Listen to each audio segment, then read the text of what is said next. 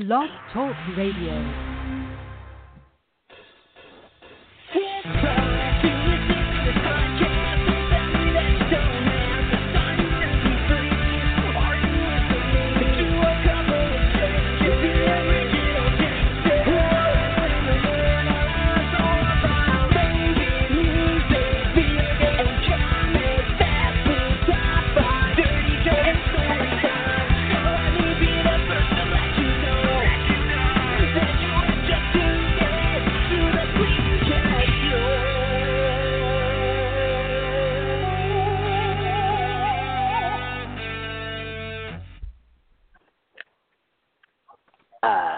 Time to relax.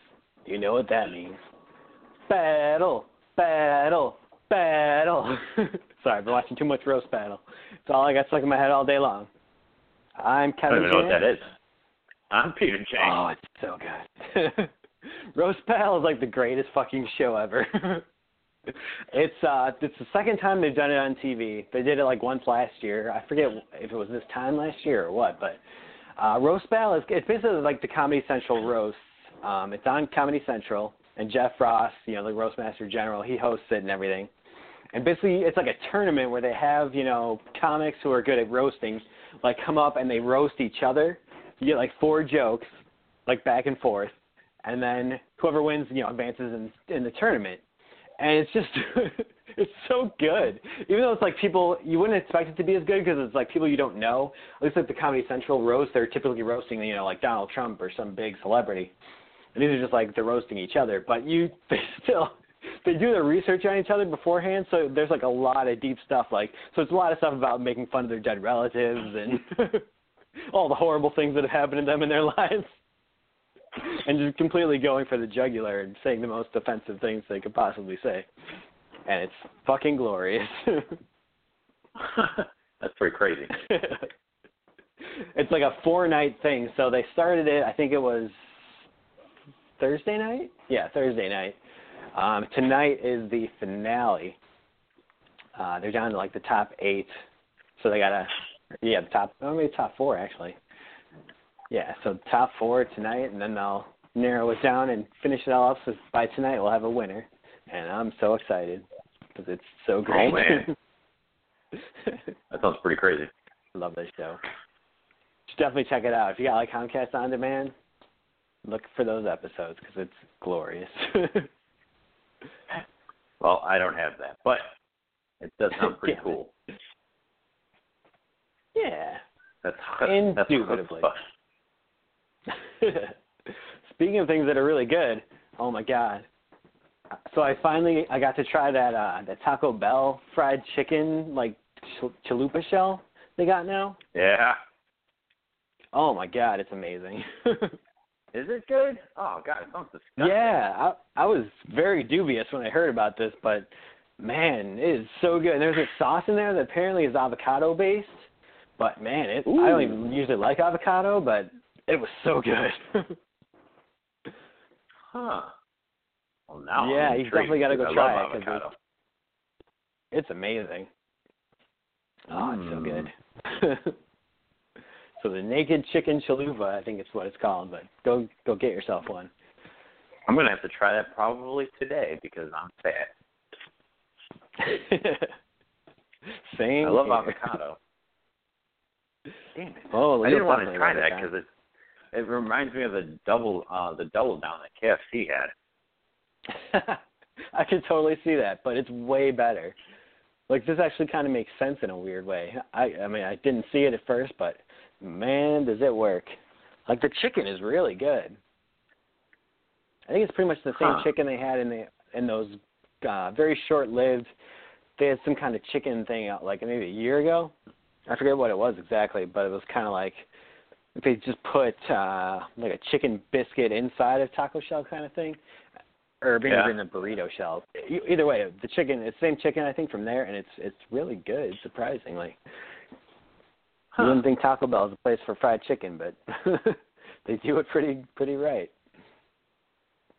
They they have the uh they're part of the Yum brand, So like the, oh god. Uh so essentially what it is is You've got the uh, the KFC and the Taco Bell. I think A and W, Pizza Hut, all of them are all part of the same same brand. Yep. Yeah, actually, at the Chicago Ridge Mall, the Pizza Hut and uh, KFC are together, so Oh wow. Kind of makes sense. Huh, I didn't even know they had Pizza Hut and KFC there now. That's crazy. Oh, I say Pizza Hut? I meant KFC. KFC and Taco Bell. Oh, KFC and Taco Bell. Oh, well, that's crazy because it's always just been the regular Taco Bell. Yeah, no, no, they moved Pizza it. Hut in a mall. I mean, they might as well. They got Sbarro's, like. Oh, that's true. Well, they don't do pizza by the slice though. Be- I don't know why, but Oh yeah, that's true. I guess if their slices aren't, you know, so big, people would be like, "What? this ain't gonna fill me Yeah. up." Especially they give you like one of those square, those are like rectangular pizzas, and they're like, "You can have one piece of this." it's like what? this thing's like an inch long on both sides. I call shenanigans. All right. So I guess we. uh I'm, I'm curious what what you got planned today, because you got a mystery list. um, actually, I don't even have a list because every time I thought Oh, okay. of coming up with a list, um, I thought that it would be a good list for you and I to both do because I don't know. We have a similar mindset on a lot of stuff. So uh, I got to the point where I was just like, no, I'll just I'll let Kevin finish his list this week, and then we can come up with a list we normally do after this one because I can't really think of anything that we both don't like together, which is odd. but I've already done board Okay. games, and it's like the only thing that kind of differentiates you and I. that's true. That's true. It's one area where I can't really contribute too much. It's like I like Chutes and Ladders. Ants in the pants. Because I was going to do a list, and then uh I was like, oh, I'll just think of another one for this week. And I was like, every time I came up with one, because I was thinking about different movies, like different comedy movies. And I was like, no, Kevin's definitely going to want to do that one, and like a whole bunch of different stuff. So I was like, I don't know what to do. Oh, oh my god. So All right. Well, we will talk about some reviews then later on for games. and Yeah. maybe some we get into some nerd corner news if possible. I didn't really write much Ooh. down, but I'll do it off the top of my head. good, good. All right. Well, uh, first I guess we'll kick off with I'm going to do my uh, kind. Of, it's I would say top 15, but it's really top 14 and an asterisk uh, for worst movies that I saw in 2016. Um, I'm I excited. figured instead of the normal theme song, I should dust off this old gem. It seems very fitting for the topic at hand. Mm. This movie sucks shit. It stinks.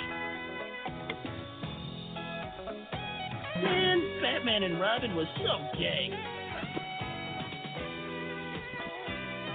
I want my eight bucks back. Yeah, I wasn't a big fan either. But Affleck was the bomb in Phantoms. Word, bitch. Phantom's like a motherfucker.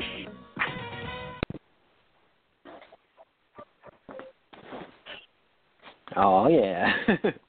That was weird. I I know I've heard that before, but that was didn't get any cooler there. I like it anyway. it's definitely been a while since we played that one. I had to like re-add it to the switchboard because I knew it wouldn't be there again. like if you don't use things for a while, basically it kind of goes in an area of the switchboard where you can't get to when you're doing the show. That one's weird. All right. well, first, I guess I'll mention some that you know we're close to making the list, but just not quite. Uh, Rogue One, obviously, as we talked about a couple weeks ago, I was not a big fan of. was pretty disappointed in how that turned out, but it did have some good stuff in the last part of the movie, so that kept it from being officially on the bottom 15. Um, although I definitely have many, many problems with that movie, and I definitely recommend anyone out there watch the Red Letter Media videos they've made about Rogue One. There've been like four altogether, I think, and they're all fucking hilarious. That's pretty I awesome. would definitely highly recommend all of them. Uh, they're, a lot of them are kind of different. Uh, there's one where they, it's called the Nerd Crew podcast, episode one. and they just they're kind of making fun of like Nerdist and some of the mu- movie shows I watch on Collider, and just how they're all so super enthusiastic about this, you know, the new Star Wars movies, even though they're terrible. Which is kind of how I feel all the time. but it's so yeah, definitely recommend checking those out. Uh, they're way better than the Rogue One movie itself for sure. and Rob Zombie's movie 31, like I said, that was close, but at least it did have Doomhead in it, so it did have something worthwhile. That's true. Something good Doomhead was pretty that movie. he was. He was great. Would have been a way better Joker. All right. So my kind of uh, the one with the asterisk here is a movie I did not actually see in the theater, but I did, you know, watch it at home, and it was in fact terrible. Uh, obviously, we got to talk about X Men Apocalypse. Oh, I didn't Fucking know train wreck. saw that. yeah, I wasn't gonna go to the theater and give them my money, but I did, you know, watch it uh online at at some point, and boy, was it terrible. Uh, I mean, aside from all the usual X Men bullshit of completely fucking up their own timeline in ways that don't make sense, like this one was just terrible. Like even more so than usual. They finally brought in characters that people have been waiting for forever, beloved characters that people have been waiting to see, like Psylocke and Jubilee, and they did nothing with them at all. like I think Psylocke had maybe three lines, um, and really none of which were interesting or important at all. Um, you don't really ever. I don't think she ever did the actual like the psychic blade that she has come out of her arm. I don't remember seeing that. If she used it, if she fired it up at all, you definitely never saw it actually connect with anybody and like fuck fuck up their head. So it's like, oh, that's just kind of pointless. Uh, Jubilee, I think she had even less uh, like screen time. I think she was on screen all of 30 seconds probably. Had maybe one line, possibly two, and never even attempted to use her powers. So it's like, wow, really great thing you put Jubilee in this movie, so that she could be a she complete have the firework non-effector. powers? Yeah. At least in theory. In this movie, I don't know what she did because she didn't do anything. Who knows in that movie? Uh yeah, like this movie was just terrible. Like Jennifer Lawrence clearly does not want to be in these X Men movies anymore because she was just not trying in the in the least. Uh, she basically would look like Jennifer Lawrence the entire movie when she's you know Mystique, who's either supposed to be you know blue and the red hair and stuff, or shapeshifting into other people. But nope, she apparently just didn't want to be in the makeup and just decided to look like Jennifer Lawrence the entire movie. So it was just Jennifer Lawrence in a leather jacket. It's like, oh, okay, you're not trying. There's this part where she's supposed to be like appealing to Magneto's emotions and like getting through to him, but she was just like, no, Eric, you can't. like she was completely checked out the entire time. Just don't care anymore. yep. Speaking of, like Magneto's like using his his new apocalypse powers to like he's about to destroy the world and she's trying to talk him down. It's her and Quicksilver because Quicksilver is the only one who could get her there, you know, because he's you know super fast, so he can get Yeah. her up there. And now Quicksilver, by this point, he has realized since the last movie that Magneto is his father. Um, Magneto is, you know, crushed at this point because he tried to, you know, give up the life and get a new fam- start this family, and they found out he was mutant, and his family ended up getting killed. So he's all upset. Now, Quicksilver now knows that he is, you know, the son of Magneto. So this seems like a good time to say that, right? To tell Magneto, like, oh, hey, uh, I'm your son. Like, you still have family. But he doesn't. he just stands there silently while Mystique tries to make her very lifeless appeal to him. It's like, what the fuck? Why would you not do that? Like, this is the perfect time to be like, hey, dude, I'm your son. And then like there's a brief mention at the end of the movie, like, "Oh, are you gonna tell him?" He's like, "Oh, you know, maybe someday." it's like this would have been the movie to do that. You're, you're probably not even gonna get any more X Men movies before this thing gets rebooted. So if you were gonna do it, you should have done that already. Plus, there's like a whole thing in the middle where like in the middle of the whole apocalypse thing, like um, Weapon X just shows up and kidnaps a couple of the X Men and takes them to their compound, and they end up freeing Wolverine and escaping.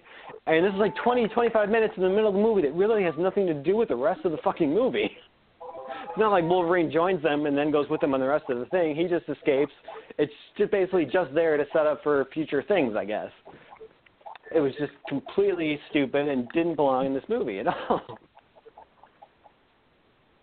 Well, they've given up. That's all I could say. Yep. and really, like the whole movie, it seemed like it was supposed to be an origin story of how Professor X lost his hair. I feel like that was the whole purpose of this movie. and like, it doesn't make sense. Like, it could have just been like, oh, he got old, which I think is what most people would expect. But no, they wanted to have an origin of why he lost his hair. That's hilarious. Hair hilarious. they thought it was a very important piece of the storyline, I guess, but oh my god. so I really hope they do reboot the X Men movies because this was just a train wreck. Um, Well, so uh, number fourteen of the yeah, I wish I hadn't. now, number fourteen, uh, the actual list of movies I saw in the theater. Um, it's going to be a little movie called Nerve. Um, it's only 14 because you know it, it wasn't super terrible, um, but it wasn't really very good either. Um, I mean, I'm glad I saw it because I do like Emma Roberts. She's great, and so it was definitely worthwhile for her alone. But overall, it like I said before, I think we talked about this on the show that like it just seemed like a very, very watered down teen version of like 13 Sins, which was way, way better. It's that same kind of premise where you know there's this website that wants you to do these dares, and if you do them, you know you win, you win all this money and stuff like that.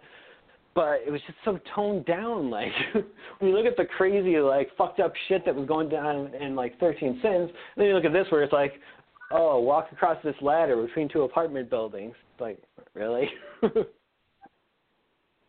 Oh, This this is is a shame. I intense as it actually wanted to see this one. Yeah, I mean it's if I'd never seen Thirteen Sins or any of those other movies like it, it might have been better. But it just felt so, you know, tame and watered down that it's just kinda like, oh that's that's not as fun. That's crazy. Yeah, because I I do like movies obviously like that where they you know make you do crazy stuff and shit gets real, but shit just never got real enough. Sad. Sad, Yeah. sad, sad. I think it was based on some kind of a young adult novel, which really tells you what everything right, right there. It's basically Yeah. like I think I said before that it's the same difference between like you know the Hunger Games versus Battle Royale. Like Battle Royale was just way better, and they focused on the kids, you know, killing each other and crazy weapons. Whereas Hunger Games was like, eh, it's basically the same thing, but we're going to focus on what kind of dress she's going to wear, shit like that. Yeah. It's like, boo. I don't care. um, let's see. So my number thirteen. Now this is a movie that is up for some Oscar, you know, nominations. Um, and I I can't blame.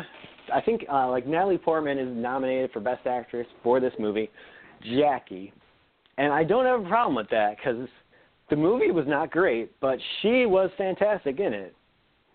Uh, she she plays you know Jackie Onassis, uh, the, the widow of John F. Kennedy. Um, and she really, I she definitely nailed the character for sure. Like she sounds like her, she she looks like her. She you definitely feel for her and what she's going through. so she does a very good job with the acting performance. It's just everything else that just doesn't work. It's essentially there really isn't much of a plot to this movie. it's just kind of following her, you know, life in the in the time, you know, shortly after JFK is assassinated, kind of thing. Like a journalist goes to interview her, and she's kind of talking to the journalist and kind of telling you know stuff about what happened and that kind of stuff and it kind of keeps cutting back and forth between this interview and various different points of time. So sometimes it'll be right after it happened and or sometimes it'll be a couple days after and she's planning the funeral that kind of thing. And it's just jumping all over the place which really doesn't help. You try to figure out like where when is this movie going to end? Yeah. Because it's just so nonlinear.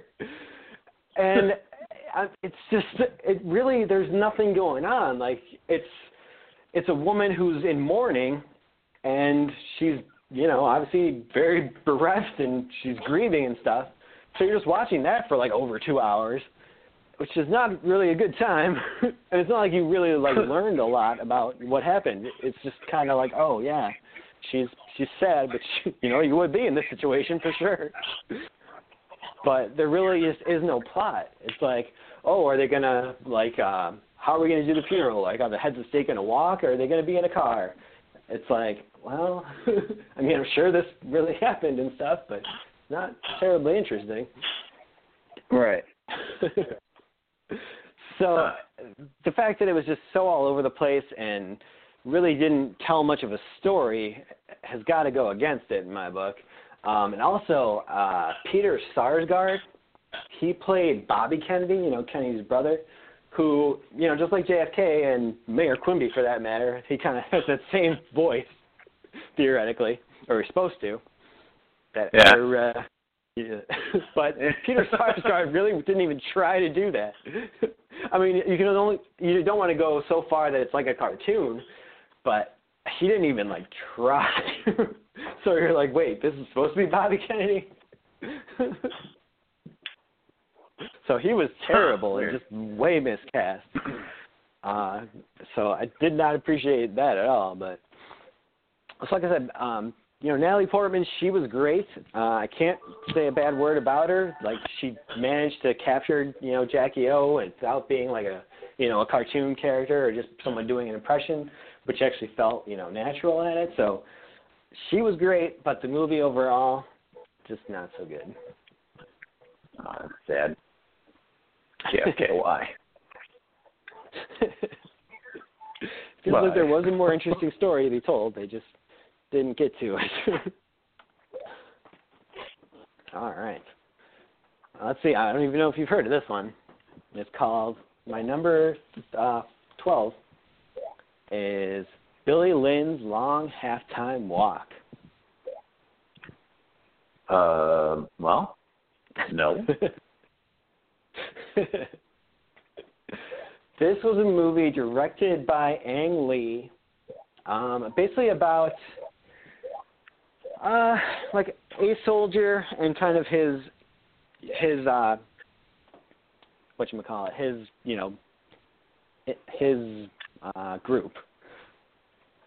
They basically went through some some shit. There, one of the commanding officers got killed, and this Billy Lynn, he really stepped up and you know did some some some cool shit and stuff like that. So they come back, and they're kind of getting medals and all this stuff, and they want like uh some like Hollywood people are interested in their story and all this kind of stuff, and they're you know like a big big thing, kind of like the you know the SEAL Team Six kind of kind of type thing.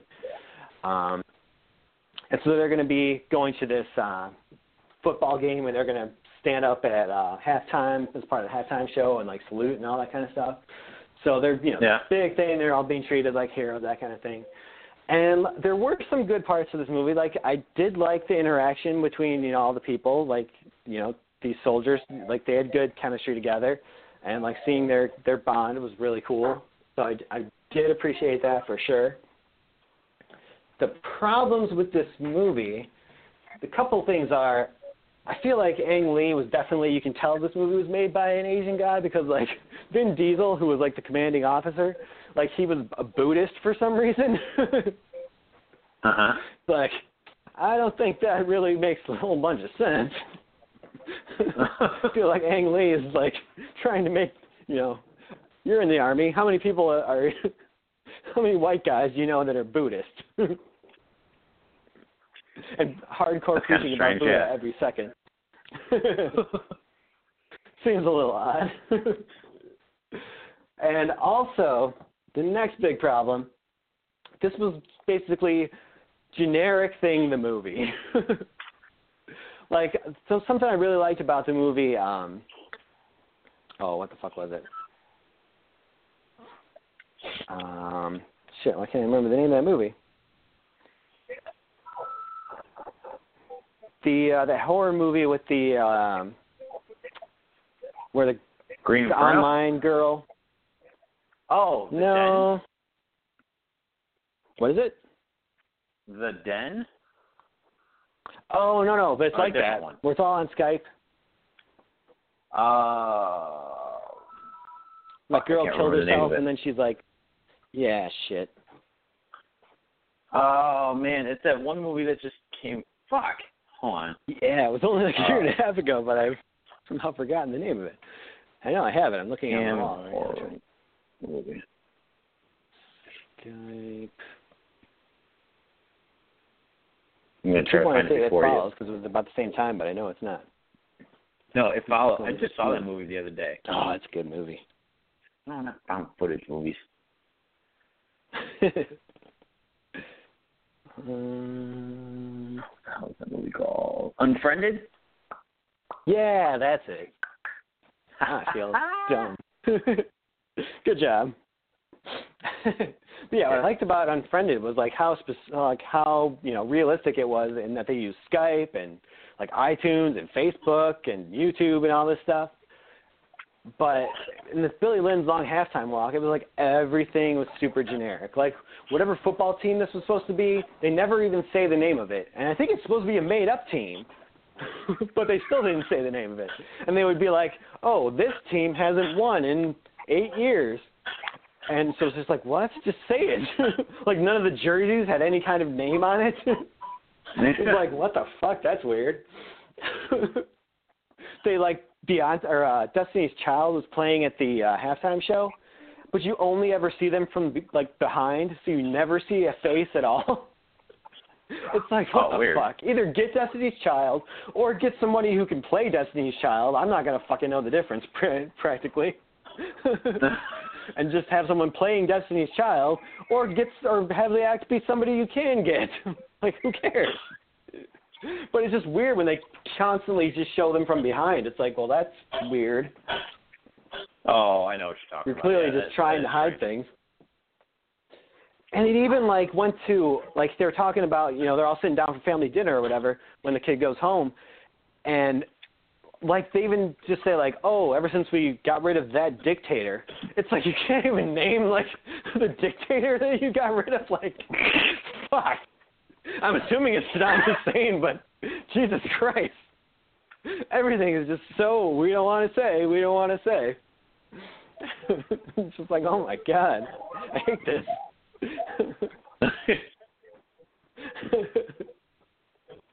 And so basically, like he's, you know, this kid kind of got post-traumatic stress disorder from what everything that happened, and he's kind of thinking about, um, know, just bailing. Like his sister really wants him to just kind of go AWOL and shit, and he basically he can, you know, get some kind of psych evaluation that'll get him out. Um, he kind of he still wants to stick with the, you know, with the army and that kind of thing. And that storyline went Yeah. pretty good, but then the stuff with his sister, like his sister is played by Kristen Stewart, and she wasn't bad, but they were playing it like they wanted to fuck each other. I was kind of like, wait a minute. I'm pretty sure they established this as his sister. How come they definitely seem like they want to fuck?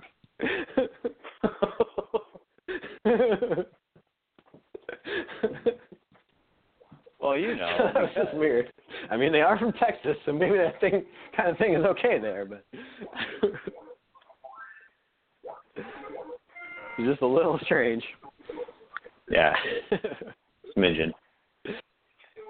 So yeah, Billy Lynn's long halftime walk, not very good. Um, I don't think anybody really saw it other than me. so. Let's see. Number 11. Number 11 was Money Monster. I'm not even sure what that is. Yeah, this came out maybe last, I don't know, April, May, somewhere around there. Uh, it's a movie directed by Jodie Foster, um, starring like uh, George Clooney and Julia Roberts. Basically, like George Clooney is this big investor guy, kind of like that that one dude who's always on TV talking about like he's got like the goatee and he's bald and that kind of thing. He's always super excitable. Yeah. always yelling about stocks and shit like that. like he's basically got a show like that where he's always you know recommending stocks and all this kind of shit. Um, and then this, this guy shows up. He you know gets onto the set and basically takes the place hostage because he's pissed off that he lost everything because this guy recommended he get involved in some stock and then it tanked and so he's fucking mad as hell and he's gonna fucking make George Clooney somehow get his get his money back for him. It's like what the fuck. so it's just very very bullshit from the get go. It's like fucking crybaby. like Yeah. obviously everything goes down in the stock market. That's why, that's why I never touch the stuff. You're gonna end up losing your money at some point. That's pretty much how it seems to work. and uh so it's just it's not a very good movie. It should have been a lot more tense than than it ended up being. It really didn't come through on that end at all. Um and I don't know, it's just it was a lot of bad scenes on top of bad scenes, and this came came across Yeah. as kind of hokey. So I definitely don't recommend Money Monster. Uh, it was a long time ago. I don't even remember too much about it, but I remember it was not a good experience.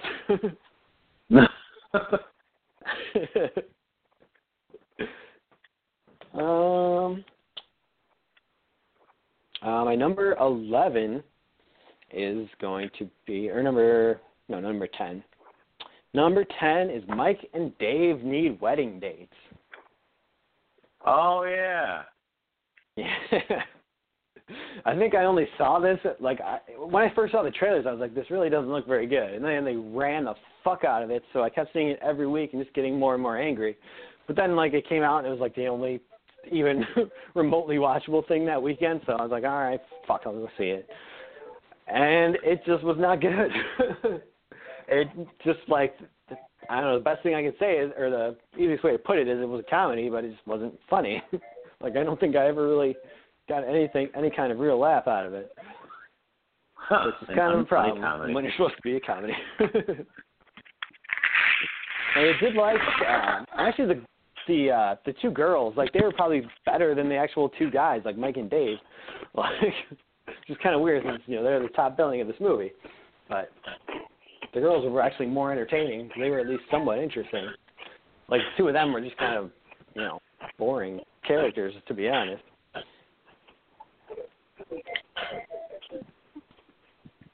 I hear some Mario in the background. Yeah, it just Um, it, it did not work out in the end.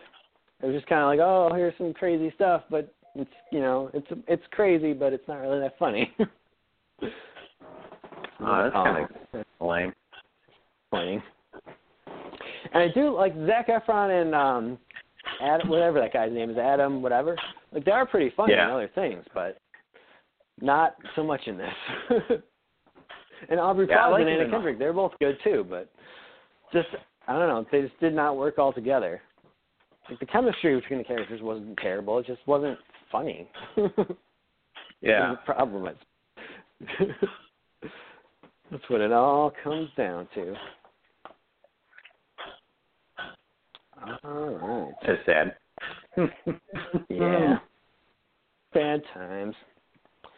Uh, my number nine is going to be Independence Day Resurgence. This was bad? Yeah, sadly it was. I don't think there's anybody in the world who likes it, although I'm not nearly as bad or as down on it as most people are. Like it seems like most people really fucking hate it, like violently. Uh, but it's only my Wow. number nine because I didn't hate it nearly as much as everyone else did. Um, I give it at least some credit for yeah, like I give it some credit for trying to be different. Um, they did do some different things, especially as you get towards the end. that's not just a complete, you know, total repeat of the original, which is like let's face it, what a lot of sequels end up being, especially when they're way, you know, 20 years later. They just basically try to be a reboot and they redo the same fucking shit that they did in the first movie. So I got to give it some credit for at least trying to be a little bit different. Um, unfortunately, a lot of it just still doesn't work. uh, obviously, Will Smith is not in it, so they got this kid playing his son. Um, that guy, he is boring as fuck. he has not even, you know, one tenth of the uh, charisma that Will Smith had in like the original. So that's a problem. And then like your other lead, your other kind of lead new character is played by Liam Hemsworth, which every movie he's been in, it's just like, oh god, this guy's boring as fuck too. like he's nowhere near like Chris Hemsworth from you know the Thor movies. Like that guy's got charisma, that guy's got personality. His brother Liam, not so much. so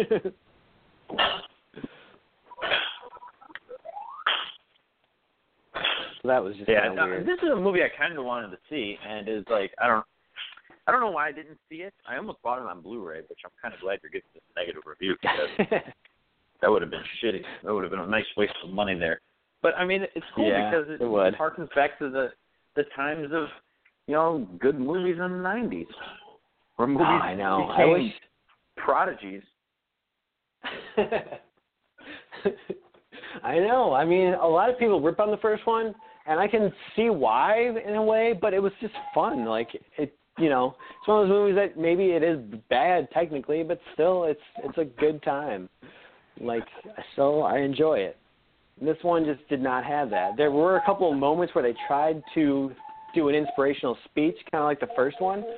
Really, none of those hit nearly as well as Bill Pullman's speech in the first one. Um, Bill Pullman in this movie, he's kind of like old at this point, and he's basically he's been so traumatized by what happened in the first movie that he's like just a crazy old kook essentially. Like, oh, that's Really? that's not very fun. Yeah, I think he's like he's like in a I don't think he was quite in a wheelchair, but he's you know very sickly and And I- just looks like a scraggly old hobo and stuff like that. In a rehab, Oh. in a oh. rehab center. Practically. I guess that's what old folks homes Oh are. man, that sucks so bad. Yeah, I know. It's but I mean Jeff Goldblum did a good job for, you know, what it was. Um, Brent Spiner is back as the the scientist dude, the crazy scientist guy from Area 51, and they kind of made him too much of a character in this one.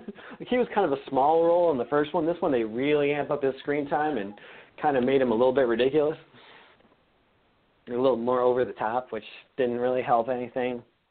Um, and oh my God, like Jeff Goldblum's dad, he's back in a completely pointless storyline where he's like on the road to find his son once the whole thing starts again because he's like, oh, he'll protect us, and then he finds like a uh, uh, a bus full of school children, and so he's driving them to try to get them this AC, and it's just like fucking ridiculous.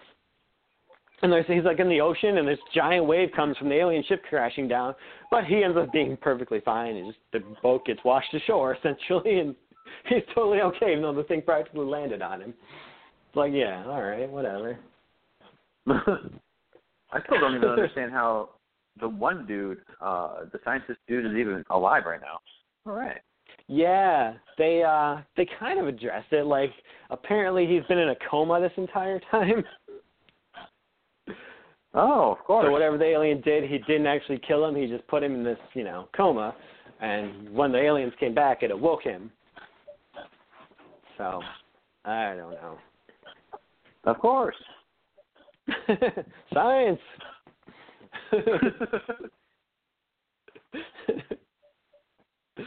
but so yeah, uh, Independence Day resurgence.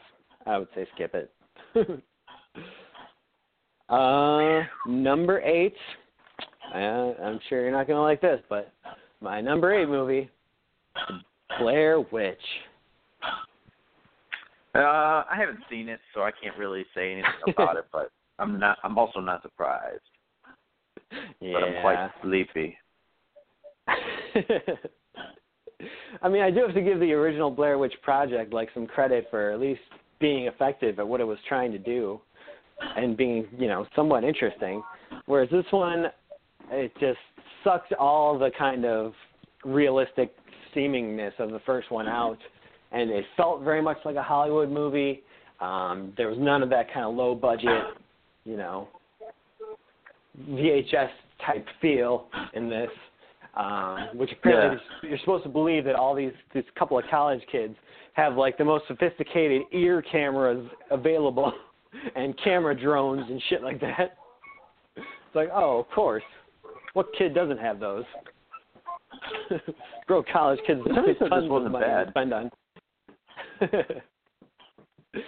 yeah, I mean, there's there are people that like it, but I don't know. Even Larry from the LCS Hockey Show wasn't too big on it. He like loves the first one, kind of like you. He's like a super fan of the original, and even he was kind of like, yeah, I didn't really like it that much. Like it kind of was just a retread of the original. I mean, it did, and it kind of added some stuff in certain areas, but really it was stuff that like, oh, by adding this, you kind of ruined the first one almost by showing too much, Yeah. kind of thing. So it's just kind of like, oh, yeah, this was definitely unnecessary. Oh man, I guess I'll have to give it a shot just to see. But yeah, I'll be curious to get your take on it for sure. Hmm. Peculiar. Very peculiar. Very peculiar. Um. All right. So Quite. I'm gonna go with my number seven. Um, number seven is a movie I had not really planned on seeing. Um, I really had no interest, and I was like, well, maybe if the reviews are good, I'll go see it. Um, and the reviews were terrible. like I heard people saying, stay away at all costs. but it was the end of the year, and I had run out of movies to see. so I did end up going to see Assassin's Creed. Oh my God, why? don't know. I just don't know. Would you wanted the dope? Like I said, I was trying to cram in some more movies before the end of the year, and I was forced to watch that shit.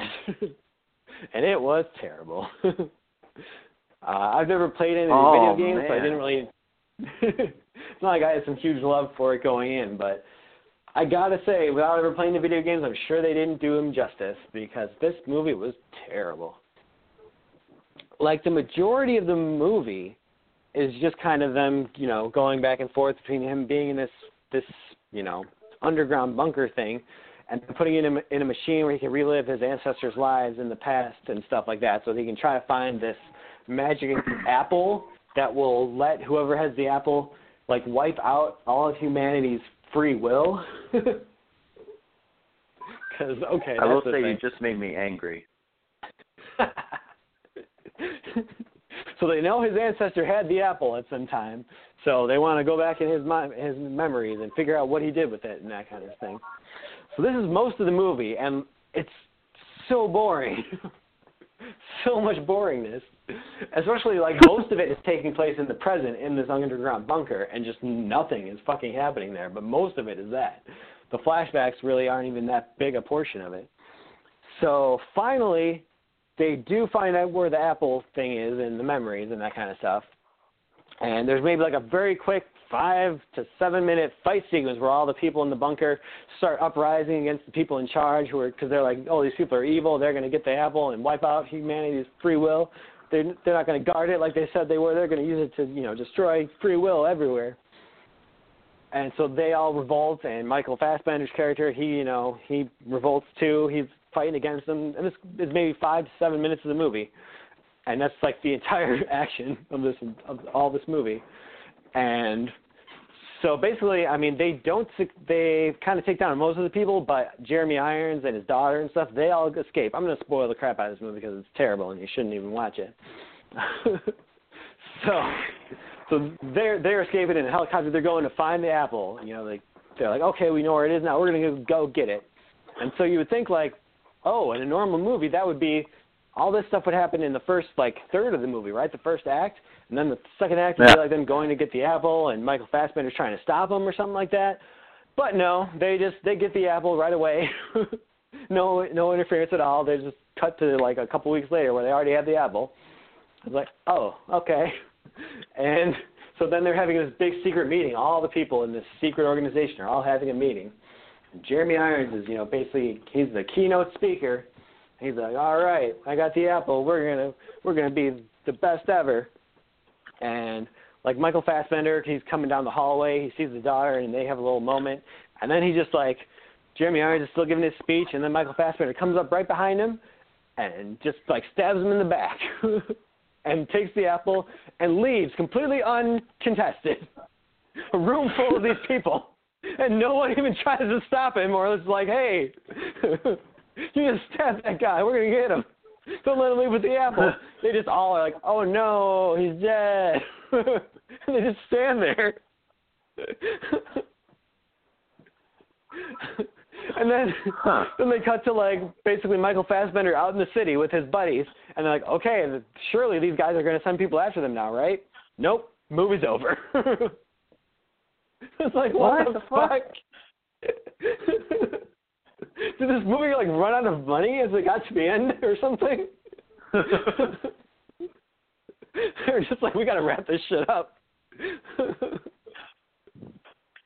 This movie sounds awful. I'm not gonna lie. Like, It really like was. It was god awful. I have no idea what the point of this movie was. But oh my god, I, and people were like talking earlier this year about how you know this between this and Warcraft, like one of these has to be the movie that breaks the the video game adaptation curse, like because movies Oh, based yeah, on video games tend to be terrible. yeah, did not happen. Because they were both pretty awful, and everyone seemed to hate them. So the uh, the curse continues, I guess. like I think Mortal Kombat Mortal Kombat is probably the best video game movie so far. I agree. Both of them. I know, not the second one. Yes, it is. It's the greatest.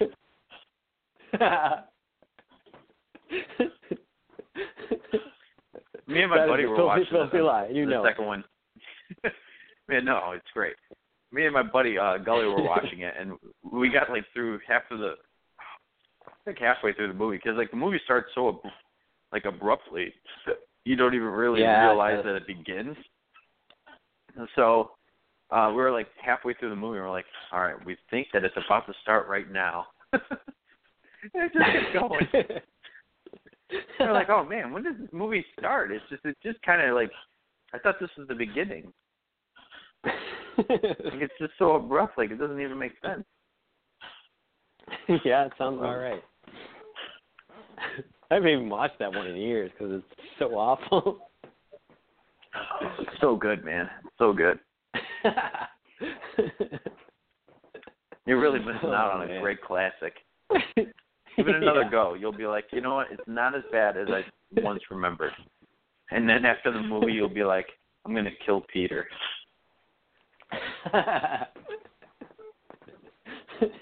That sounds like me. Yeah. All right. Well, what's your Oh, next one? man. Zach, I I heard nothing but bad things about Assassin's Creed, but I did hear what you were Mhm. saying. Like, oh, this was going to be the movie. This is the movie that was going to get people to like uh video game movies again, or break that Nope. genre. I guess.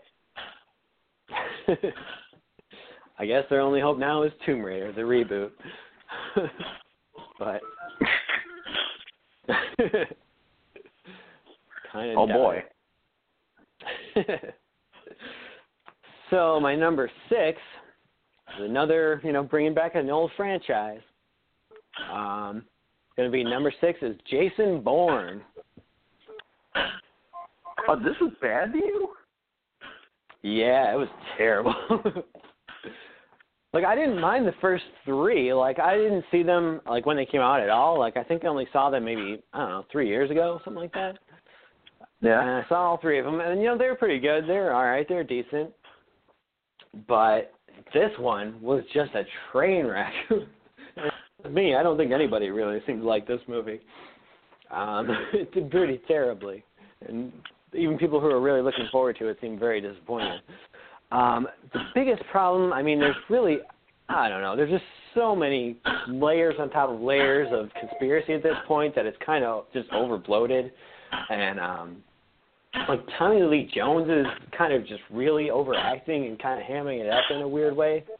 But the biggest problem is they really, really, really embrace that whole shaky cam thing in this one to the point of like ridiculousness. Uh, like as, as much as I didn't like that in um 31, like this was 12 times worse.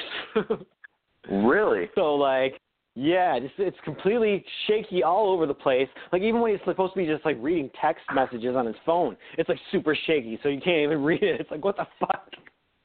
Hold the camera steady, you fucker. And it's just so quick cut, quick cut, quick, quick cut, shaky, shaky, shaky. That you have no idea what the fuck is going on. There's like a big scene at the end where he's having like this big showdown with this dude in like a dark fucking, like uh, complete like a room that's practically you know, it's basically got no windows. It's nighttime. It's dark as hell, and it's just shaky and fucking. it's like I don't know what is happening in this fight scene. I can't tell what the fuck is happening. I guess oh Jason Bourne's still alive. All right. I guess he won somehow. That's sad though. Like I I heard that Yeah. was going to be a good one, especially with him coming back. I know. I would have thought so, but man, they just they dropped the ball on that one. Like yeah, just I never had a problem with that shaky cam in the other movies, but they really just ramped it up in this one. And seeing it on the big screen just did not help. Yeah, I, I just I remember see being that. That be super annoying. bored. He couldn't figure out what was going on at the time. He was like, "Oh, fuck this." so that's my number that's six. Oh, now number four and five, I'll pretty much just do these together. I think because they're you know neck and neck. It's hard to pick which one's worse. Uh, my number four and five are going to be, I think, I think just by a hair, I'll go with number five is Batman v Super. No, Suicide Squad, and then number four will be Batman v Superman. All right. Because both of these for that. movies were fucking dog shit, but I think Suicide Squad at least felt more like a movie instead of a complete jumble of nothing. but that being said, they're both fucking terrible movies, and uh, not the way you want to really kick off your DC extended universe. Um, they Or both is took, it? you know, beloved. they both took some of the most beloved, biggest DC villains and completely destroyed them. Uh, made made weird, uh, uncomfortable versions of them that no one wants to see. and Lex Luthor and the Joker. Both performances that you're just like, oh, this is fucking awful. I don't want to watch this ever again. Oh god, that's hilarious. Makes me feel bad for the actors. And I just I don't understand those choices at all. Like I'm sure they're going to be like, "Oh, well, we've, you know, we've done these characters before. We got to do them differently." No, you don't. you have to do them well, and that's good enough. do the characters right, do them the way they are in the comics, do a good job of that, and you're good don't go some completely opposite direction just because you you feel like you've done it before. Like I want to see them right, especially now that you're doing a connected universe where these characters are going to show up again. Like if you wanted Yeah. to do something weird and off the wall, you should have done it in the other ones where they weren't going to be around again. like if Jack Nicholson's Joker had been something weird, you know, it, would have been bad, but at least it wouldn't have been, you know, he died at the end of the movie, so who cares? but Yeah, this like where the Joker's going to be around a bunch, like that's that's not good to have fucked it up so badly. Because nobody likes this Joker.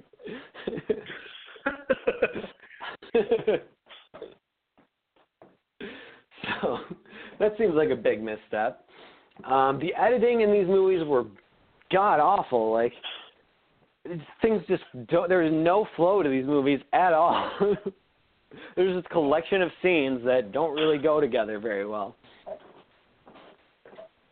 Um, and supposedly, from what I hear, I, I was watching. You know, I watched a lot of these movie shows online, and I was watching the Smo- the Schmoes Know show, and this uh, this lady Sasha Perl-Raver, she's on there a bunch. She was saying that she talked to somebody who had seen Wonder Woman, and is basically saying the same thing.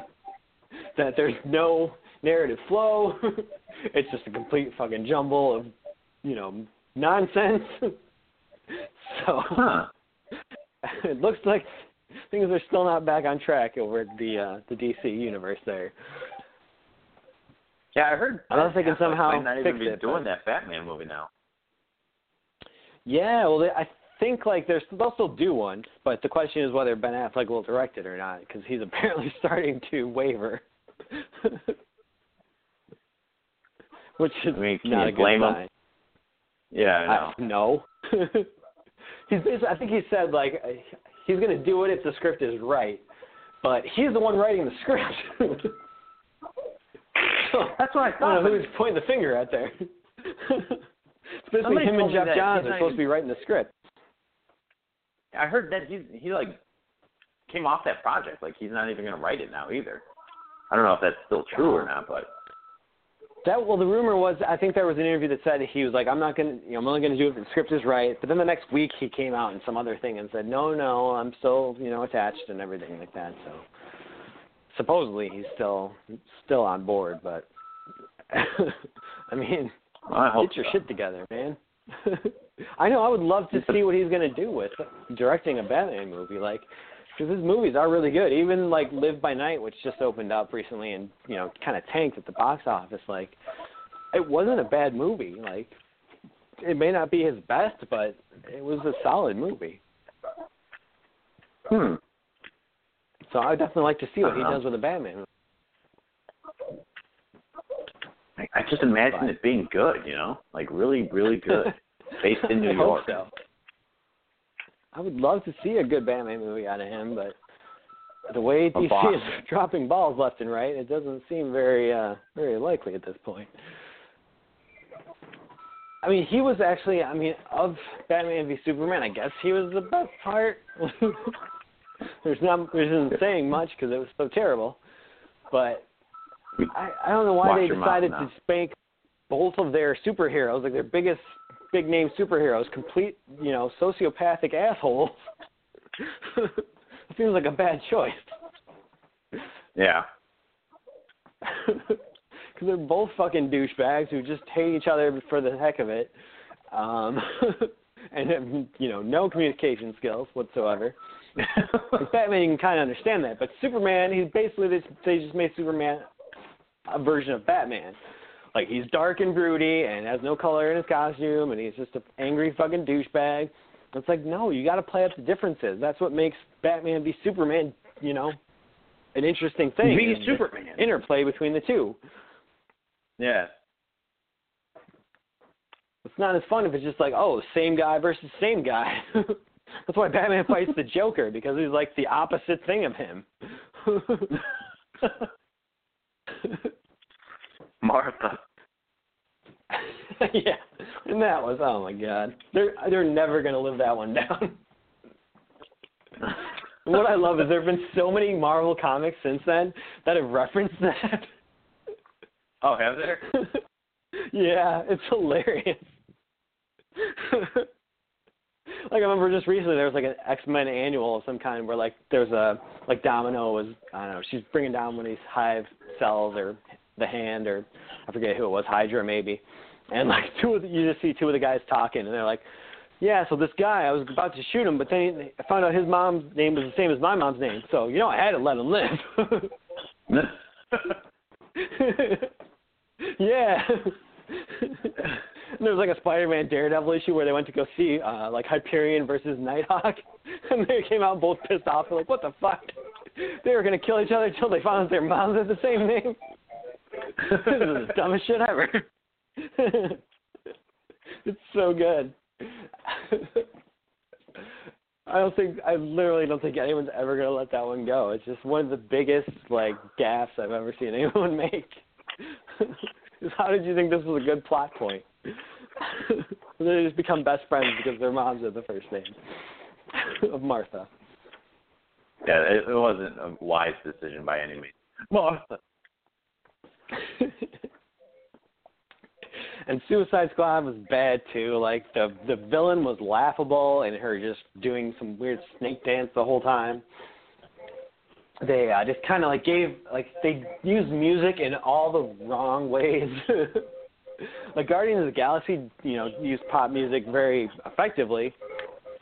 This was just like every fucking every 20 seconds it's like, oh, here's a new song, here's another song, here's another song. yeah. I don't know why they did that. It was like uh Guardians of the Galaxy came out and they're just like, all right, we'll just mimic what they were doing because that one was a hit.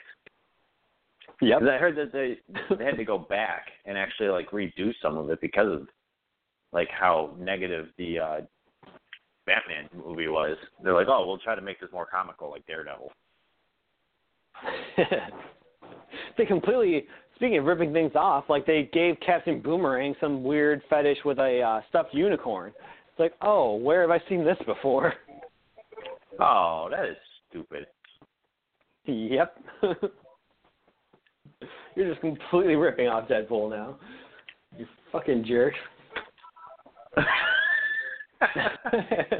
jerks.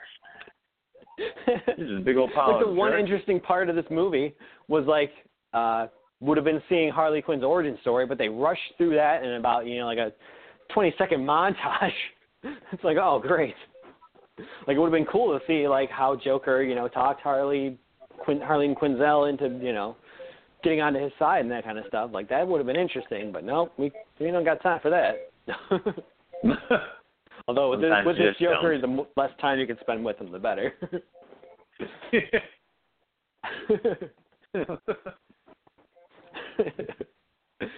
so yeah, I don't know. It's it's not looking good. These movies were not anywhere near acceptable. yeah, that's. You just gotta learn to stick with the source material, you know. I don't know Yeah. I mean DC's got some great stories they could be mining, but they just don't want to do it. they want to fuck it up. And I'm definitely I'm clearly more of a Marvel guy, but I don't want the DC movies to be this terrible. I always want Marvel to be better, but I don't want them to be just complete dog shit. That just They're making it too comic book easy. movies in general. yeah. Because that's how people are going to get sick of comic book movies is where you got the X Men movies being terrible, you've got DC movies being terrible. It's kind of weighing down the average. Yeah. People are eventually going to turn on it if they keep being stupid. Well, All speaking right. of DC, I am very much looking forward to uh the oh, what's that uh the game called the uh, new Injustice game that's coming out. Oh yeah. I don't know if you've seen anything about that, but there's definitely some there's been new news on it and some new character leaks, and I'm definitely excited to see some of this stuff coming out. Ooh. I saw like a trailer thing for it online the other day. That was like the story part at least. But who are the new characters? Uh, well, they've now said that. Um, damn, it is. I know for sure Poison Ivy's in there. Let me look it up because I don't want to give it. Oh, fuck yeah. Um, and that was one that I was hoping would be in it just because of the fact. Oh, I should just look this up. Um, because I was hoping that she was in it in the first one because it's like why not, you know? Um, Yeah. there would be I mean, there's not enough people with actual superpowers in the the old one. It was all gadgets or strength or speed. Um but True. these ones are the ones that are for sure in there. You got Aquaman, uh Atrocitus, Bane, which is new. Um, I don't think Bane was Nice. the other one. I think it was Killer. I don't know, Killer Croc. It was uh, oh damn it, what's his name? The zombie dude, whatever the hell his name is. But uh, Oh, yeah, Solomon be in this Grundy. one. Yeah, Solomon Grundy. He was in that one. Um, Batman, uh, Blue Beetle, which would be pretty cool. Uh, Brainiac is in this one, which is pretty awesome. I'm Oh, excited for that. I like that. Yeah, Yeah. I, I haven't seen him do his movies yet, but that'll be pretty cool. Um, Darkseid, which Oh, apparently sweet. is a pre-order character. So if you pre-order them, just like with Mortal Kombat X, if you pre-order Mo- Mortal Kombat X, you will get the code for Dark Side. I don't know why they're doing that, but I, I hate that. But whatever. Um, I'm probably gonna get. I feel the, like they're gonna the put that as an uh, something you can buy later on too. I'm sure. They will, um, just like Goro. Um, it won't be right away, uh, but it'll definitely come later. And the way that Never NetherRealms games usually does their stuff is, um, you're going to buy the game, and then you can buy a season pass, which is usually about thirty bucks, and you'll get four additional characters. Now they're doing something different with this one. Oh, hold on, let me caveat to that. And then about a year after that uh, game has come out with all the characters out, a year after that they'll come out with an ultimate edition of some sort where you buy a game and for sixty bucks you, you get all the characters and all the costumes which really set me ablaze when they came out with mortal kombat xl because i knew that they were going to do that but then they also released every single costume which is a horrible bitch to fucking get when you're trying to play the game and you've been playing forever to get all the costumes and then they're just like here you go here's all the costumes Um, yeah. but Don't you feel uh, like a so, dick now? Oh, dude, I I pre-ordered it. I was so excited for it, and I haven't. They've released so many. Anyways, so um, the what they're doing with this one is you can pay uh fifty nine ninety nine to get just the base game. Uh, seventy nine ninety nine you'll get the base game, three char- and three additional characters plus uh Darkseid, and he's not included in the three. Or you can play ninety nine ninety nine, a hundred bucks. Which, if you think about it, Wow. uh, the game is sixty bucks. The season pass is usually thirty dollars, and the season pass usually includes four characters.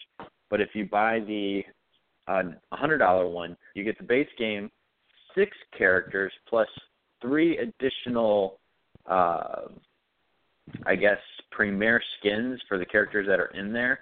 So you get the Reverse Flash Power Girl and the Green Lantern, the John Stewart one, the Black Green Lantern guy. So essentially, you're getting six plus three different superheroes. So I guess you're getting nine, or yeah, nine.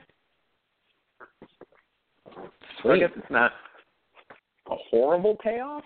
I'm, plus, you get Dark I Side. heard there's a So I'm there's a one hundred and sixty dollar version where it comes with a flashlight built into the game, so you can actually have sex with it. yeah, I can have sex with uh Reverse Flash. It'll be quick. Um, but other people that are in there is Deadshot, Flash, Gorilla Grodd, Green Lantern, Nice. Harley Quinn, uh, Poison Ivy, as I already mentioned, uh, Robin, Supergirl, Superwoman, and Wonder Woman.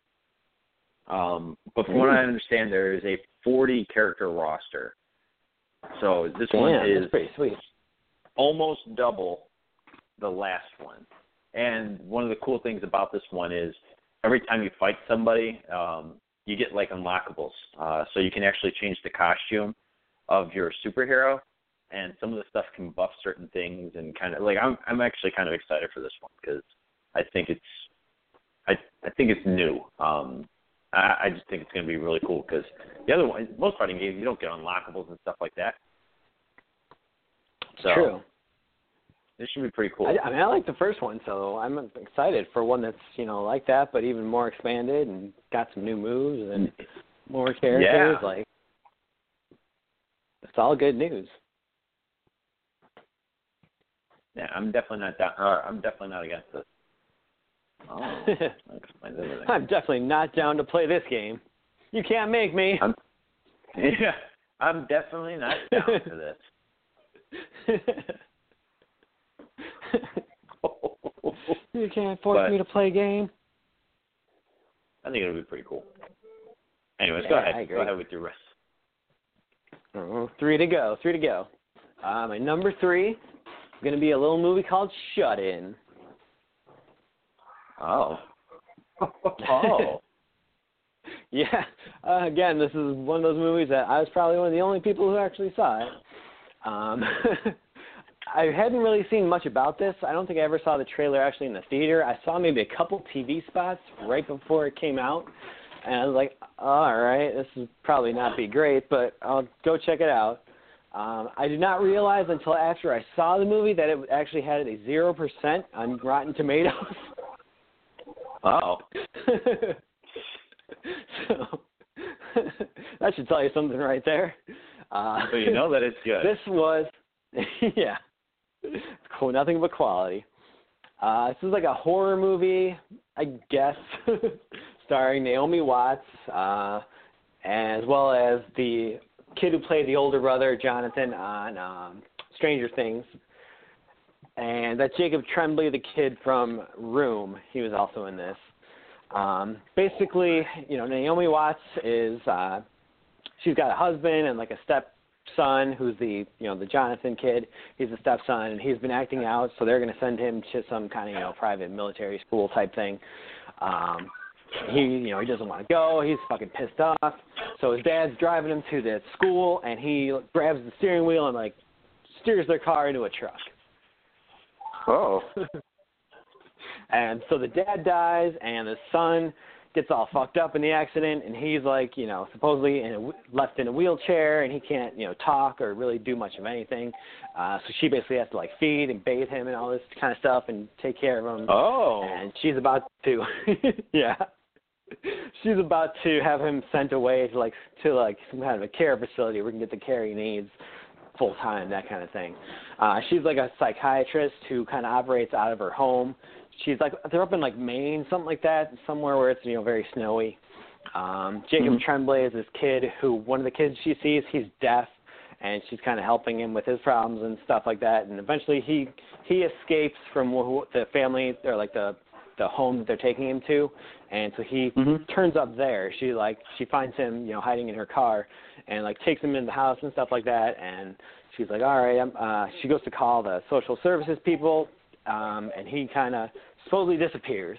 Like the door is open and he's just gone. So basically, you're like, oh, okay, I guess he ran away, and there everyone's out there looking for him and stuff. Um, and she starts kind of every once in a while having some weird dream or something where she thinks she he might be in the house somewhere or that maybe it's his ghost that he did die and his ghost is haunting her but they don't even really set that up so it's just kind of like oh i guess something scary is supposed to be happening but they really don't set it up in any kind of way where there's any suspense or you know even or that you even think that maybe it is a ghost or anything like that they don't set it up at all uh and I'll tell I'll tell you what it ends up being because um, it I might as well spoil the hell out of this because it's not a movie anyone should see. It's fucking zero percent on Rotten Tomatoes. the uh, the twist ends up being okay. He is actually hiding in the house, but the real danger turns out is her son, her stepson, I should say, the Jonathan kid, who wasn't you know in the accident he never actually got paralyzed or anything. He's just been faking it the entire time. Huh. because once he came out of like his little coma, and like she was taking care of him and stuff, and he liked it, so he figured he'd keep you know faking it. How none of his doctors ever realized, oh, wait a minute, all these X-rays look fine. There's no reason he can't walk. but so basically, it turns out like he's uh, essentially in love with her and stuff like that. And so he did this all so that they could be together, and he killed this guy that she was kind of starting to see and stuff like that. And he, he murdered him, and now he's trying to find the little kids and kill him because he doesn't want this kid to take his place, kind of thing, and stuff like that. And he's chasing chasing Naomi Watts and this kid throughout the house, and they're trying to get away from him and this kind of bullshit. Yeah. Uh, it's just it's very stupid. It's a dumb dumb twist. Um, there's there was an interesting scene. Uh, I remember where she's like he's got her like in the bathtub all like tied up and shit, and she like grabs a bottle of like you know soap and like uh basically kind of fillets it with her mouth and gets it like all over her wrist so that she can slip out of her Ooh. bonds and stuff like that. and then she like pukes in the toilet. She's like, "Oh my god, this is like I feel bad for Naomi Watts doing all this for a fucking terrible movie."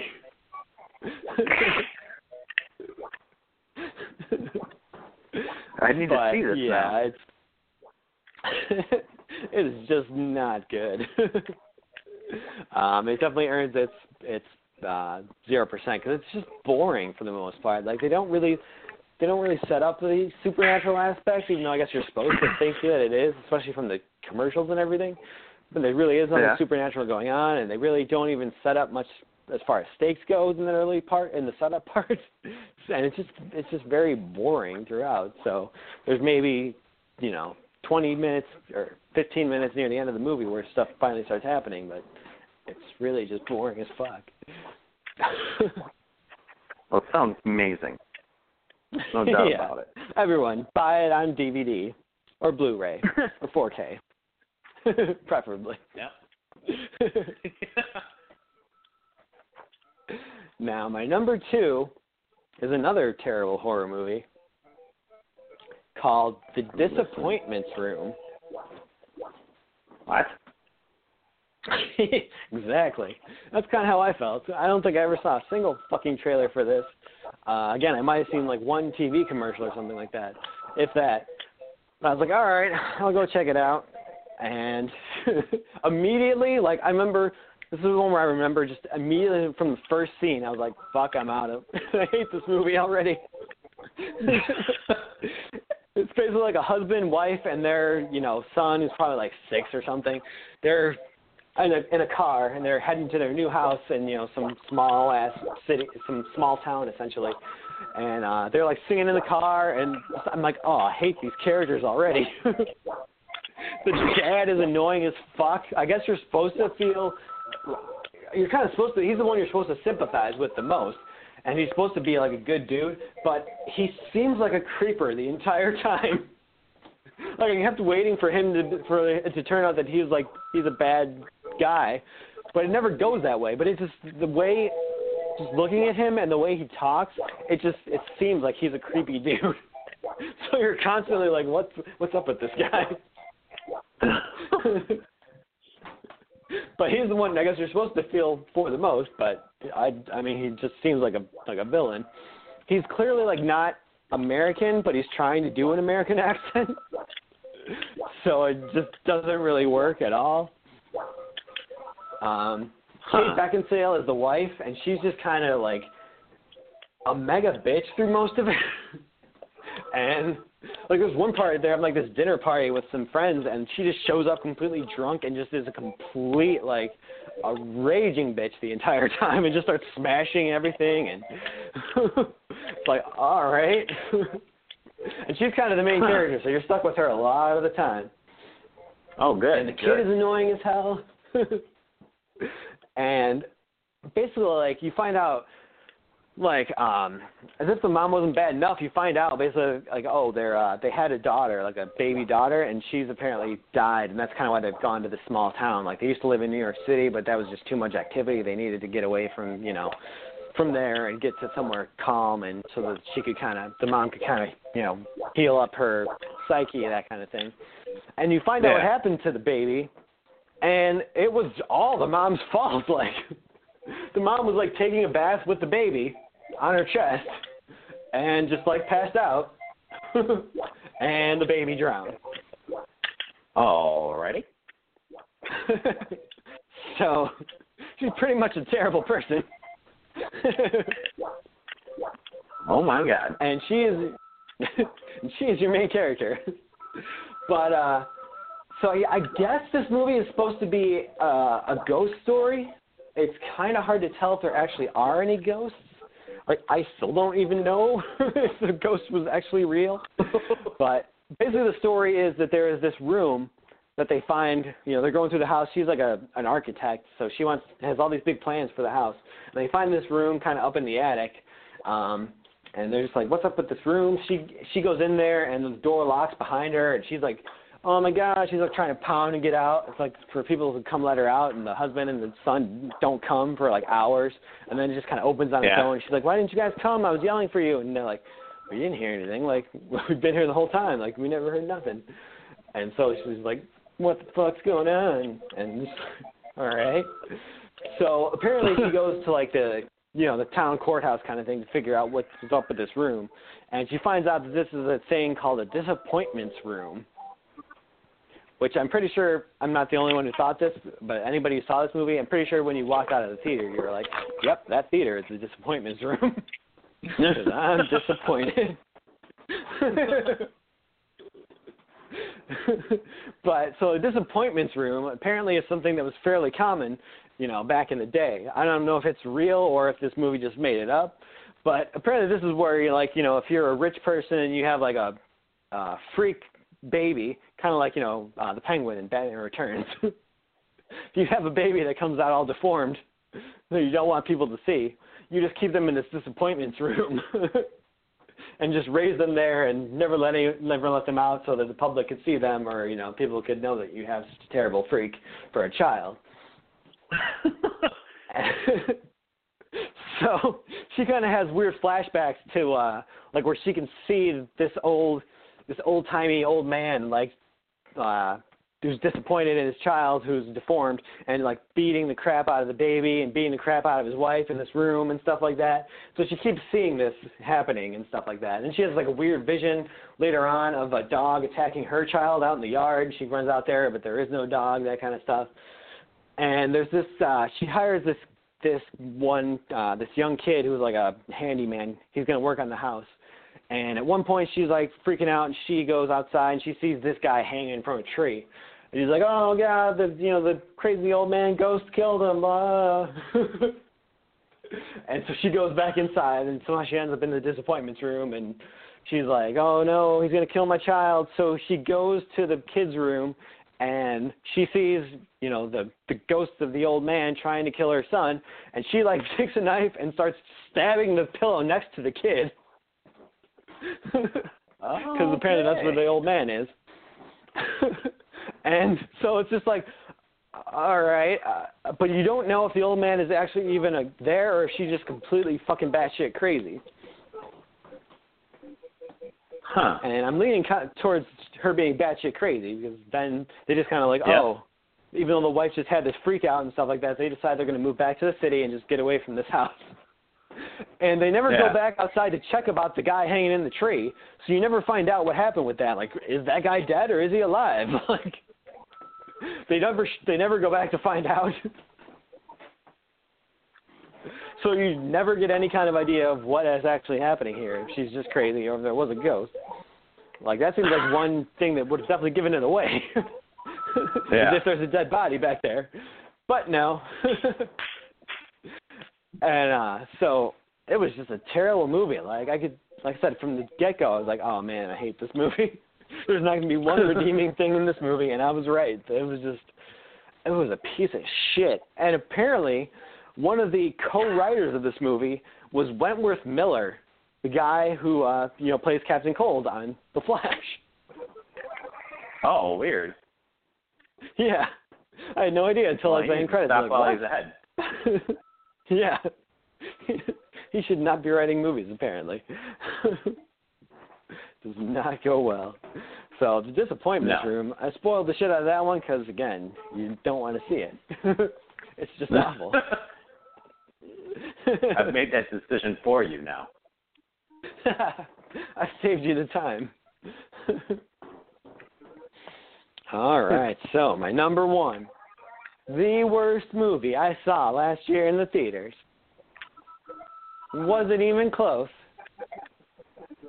Had to be Teenage Mutant Ninja Turtles out of the shadows. You get the fuck out of here. that bad. It was terrible. This was the one movie that I felt like was talking down to me.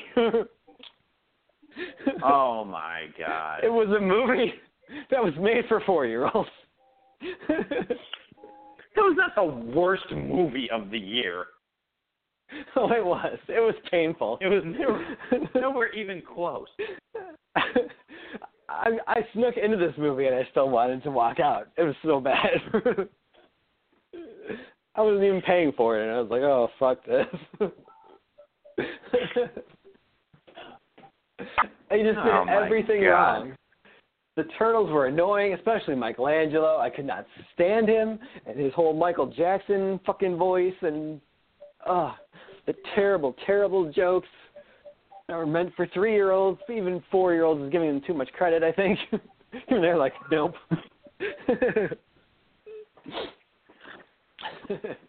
Hmm. Bebop and Rocksteady were wasted. They like really never even fight the turtles. In fact, there's no fighting in this movie until the thing with Krang at the end. The turtles don't fight. As much They as it's weird in that in, movie. no, they just run around the whole time. Teenage Mutant they Ninjas that falling off. No, no, Bebop and Rocksteady shot at them and they tried to stop that, but there was no fighting. There was no actually like punches thrown. They uh, they encountered know, some man. foot soldiers up there on the plane, and you just see them getting thrown out. You never see any kind of actual fighting. There's no fighting that the turtles do until the thing with Krang. Casey Jones does more fighting than the turtles in this movie. I will admit that Casey Jones is the worst part of that entire movie. I'll admit. yeah, he he was not good. But I much will as I love admit Stephen that, that was the worst movie of 2016. oh, it was. Bebop and Rocksteady were just painful to watch. Like their whole shtick was just not working at all, and it was just uh, it hurt my soul. Plus, the like I said, we talked about this before that the whole thing of them, like, why couldn't they just go get a rhino and a warthog from the zoo? why? What's what's with this bullshit of oh we're going to evolve them from their DNA that they have animal ancestors in their DNA? People didn't evolve from warthogs and rhinos. That's not how evolution works. it saddens me that Like, you're saying nothing- these things. You're changing things to make them make less sense in a movie. I don't understand that. Like I understand sometimes maybe things are a little too cartoony. You got to change it so that it makes more sense in a real world. This made less sense. or if you don't want to actually get a rhino and a warthog, like be have Baxter Stockman be like, "Oh yeah, you know I've done testing on animals in the past. Like I've got samples of their blood here. I can mix it with this mutagen." Like anything like that would have made more sense. Not just like I want oh, to cut myself. I guess. I guess white people evolved from rhinos and black people evolved from warthogs. I guess that's what common they're saying. It's just common sense. Pretty sure if you're gonna go that route, they both just have to be apes. they both just become like King Kong or something like that. Oh, it's common sense.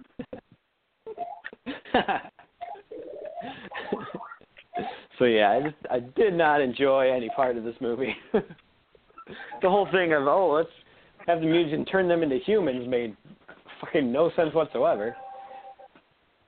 Like there's no human in them. Why would it turn them human? Because they were monsters.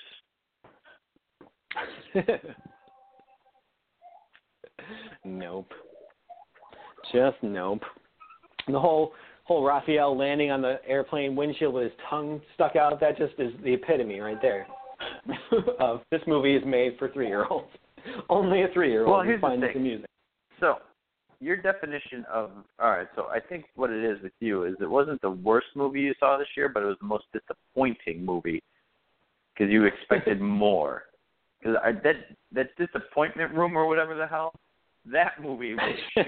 It sounded like ass, just complete ass, where nothing was good. Where there were some good things about the Ninja Turtles. I'm not saying it was the best movie they ever made, but like, good God, that was a it was awesome seeing Bebop and Rocksteady for the first time on the big screen. I mean, that's pretty cool. But- Even though it may not have been what you wanted, if they would have it been least- cooler, it, it might have been cool, but they weren't. they were annoying. And it's not the fact that they were dumb. Like dumb characters can be funny. Like look at Biff Tannen or something like that. and You can have very a lot of fun with dumb characters. They were just annoying.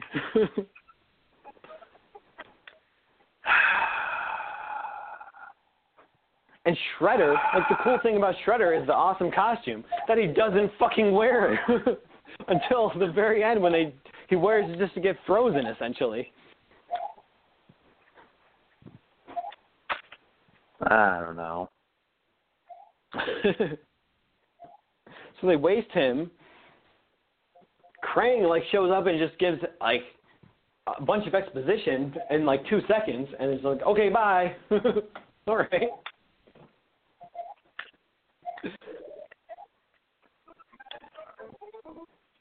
I don't know. Sad to hear that. I didn't think it was that bad. I'm not saying it was great, but it was definitely not that bad. I mean, the first Ninja Turtles that they did, it was better than I expected it would be. It was not, you know, the the worst thing that ever happened to the Turtles, but this one might be. I can at least It's give that better one than the third credit. movie. I don't know. Oh, don't you They're both dare! pretty terrible. The third one was garbage. No, hell no. Third one I was mean, a straight this garbage. Had iteration of the Turtles isn't even going to get a Turtles three. They're not even going to make it to the third movie because they've already said that this one did so poorly that they're not going to do a third one. Which is mind blowing.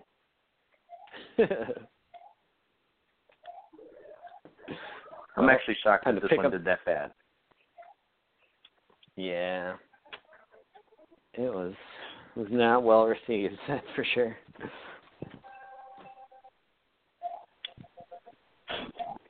Poppycock. It really is. All right. Well, that's my movie list. Uh, who knows what kind of crap I'll see this year. I don't think I'm even going to try to top last year as far as numbers because it's just fucking hard to do. Although I have seen more than twice as many movies as I saw last January already this year. So, and when, and that way I'm already kind of ahead, but there's not going to be like a Deadpool or a Captain America Civil War this year that I can see that many times. That's going to be tough. That's true. You might see more movies, maybe not more Possible. like as a a general whole. God damn it. As a There's so many like, like terrible looking movies too, though. Because like there's you know Well- a bunch of stuff like Transformers Five. I'm not gonna go see that. I didn't even see the fourth one. Pirates Five. I didn't even see the fourth one. Fast and the Furious. I haven't seen like any of them, so I'm not gonna go see that.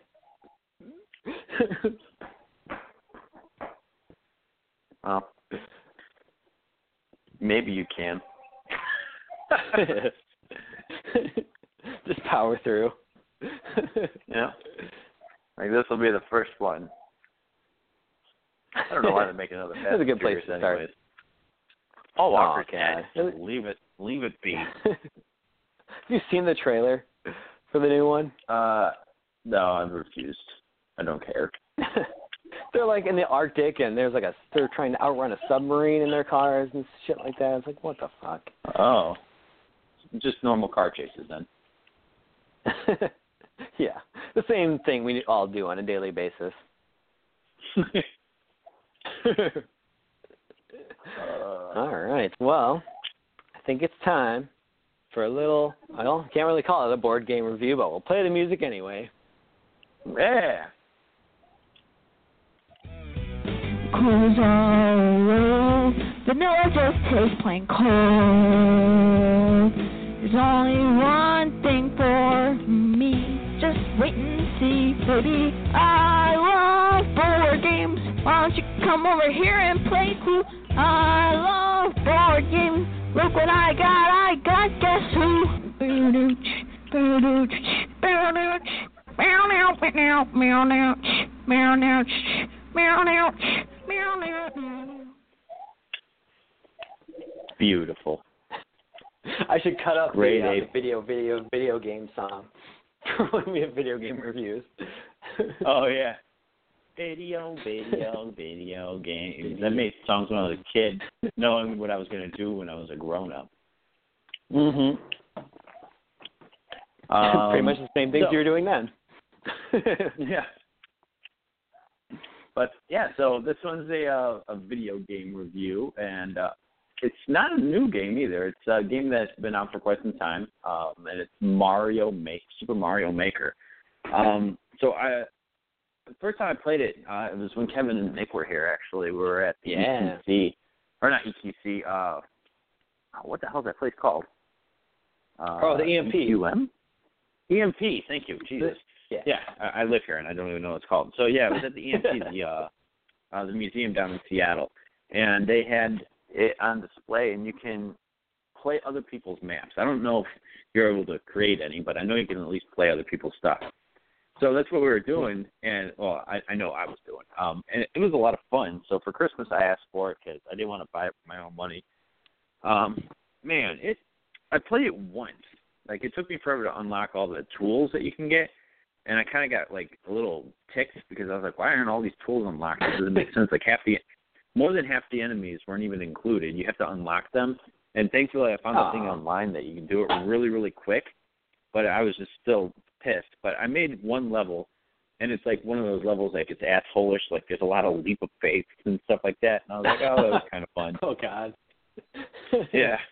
I was like, oh, that was kind of fun uh making that one level, but I'm good. So yesterday, or no, Friday night, I had one of my buddies come over. I'm like, oh, dude, uh, you should make a map. Uh, it'd be pretty fun for you to do a crazy level. I'd like to see what you do. He's like, all right. So he starts making one, and it, it is it's really crazy. Um, it's pretty funny. Oh. Um, but it was pretty good. And then watching him do it like opened up ideas for like me to make a new map. So uh, I made a new level, and it's it's definitely more it's more doable without the leap of faith. It's still Yeah. hard as shit, but it's not stupid hard. Um, but uh, then I started like going through. I found out that you can unlock different costumes, um, and it's like Oh, throughout the yeah. entire like NES era. So like one of the mushrooms you can get is called a mystery mushroom, and you can attach whatever costume you want to that mystery mushroom as long as you have the co- uh, costume unlocked. And the only way you can unlock them is eight levels of random online players uh, stages. And some of the stages are extremely stupid easy. It's literally somebody just wanted to make a really easy stage, and it's just different sounds. Like you're just running, and there's different sounds going on, and then you get to the end, and that was it. But then some of them are more challenging, so you're like picking and choosing your battles. But it's, it's super fun. But once you complete all eight of them, you get a uh, a costume. Um, and the costumes range from like different like uh, Mario costumes, like the frog costume and uh, like the statue costume, a gold Mario. But then they've got like Luigi, Peach, and then they got the more absurd ones like Pac-Man, Link, uh, Mega Man. Oh, uh, they have all sorts of Oh, crazy uh, costumes, and then they also have these events, and the events are usually a level that once you beat the level, you'll all, you'll always get that one costume. Um, and there's this one event where it's called the I Choose You event. So you go Mm. through the level and you pick one of three doors, and behind each door is either Charmander, Bulbasaur, or Squirtle. And then you choose that you choose that door, you go in there, and then you get to wear a costume for that level. And as long as you beat the level, uh, you get that costume. So, and you could play the you could play that world three times to get all three costumes. And uh, depending on which door you choose, it pertains like Charmander. His level is um, his like small portion of the stage is uh, just a fire level. Like it's really hard. It's a lot of fire and stuff like that. Squirtle is a lot of ice, and then uh, uh, Bulbasaur is probably the hardest one. It's nothing but vines and these crazy the plant things, but they all have Oh, wings fuck. and stuff, and it's like it's really hard. but I finally did it. It was a bitch, but it was it's cool because you get all three of those costumes, and then you can put those in your courses. So like uh, you can start the course off by like being Bulbasaur or being Mega Man or being whatever. Um, there's so many. Cool Do you get like the Mega. Buster if you got the Mega Man costume?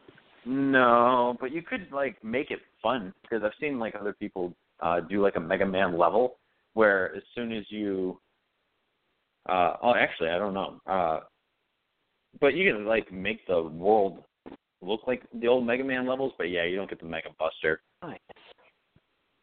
But it, at least it looks cool. like Mega Man. Yeah, I'm not against it.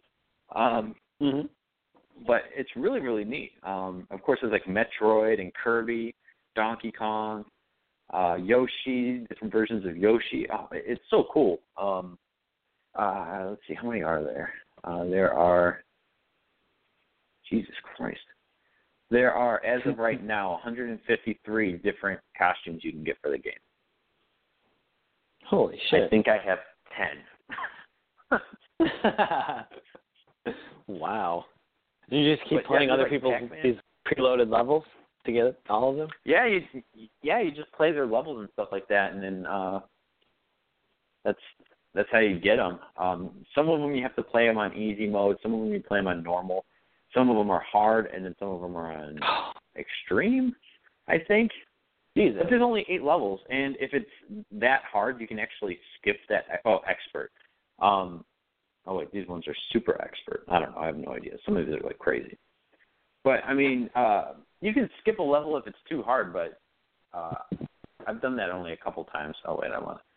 But it, it's super good, man. I like it. Um, I definitely want to make a course for them, like all the different Pokemon. Um, I want to get Pikachu, but that's Yeah. a hard one to get.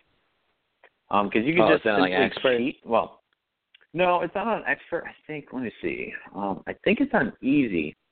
Oh no, it's on normal. So you have to get him on normal, or you can only get him on normal. And he's kind of a bitch to get because uh, there's a lot of different things you can get in normal settings. So it's like a uh, it's a crapshoot. You never know what you're going to get when you do all eight of the worlds. So you just get one random one. Like one, I, I some of them are like random. Like I don't know some of these characters. Um, I think they're from different like games and whatnot that I've never played.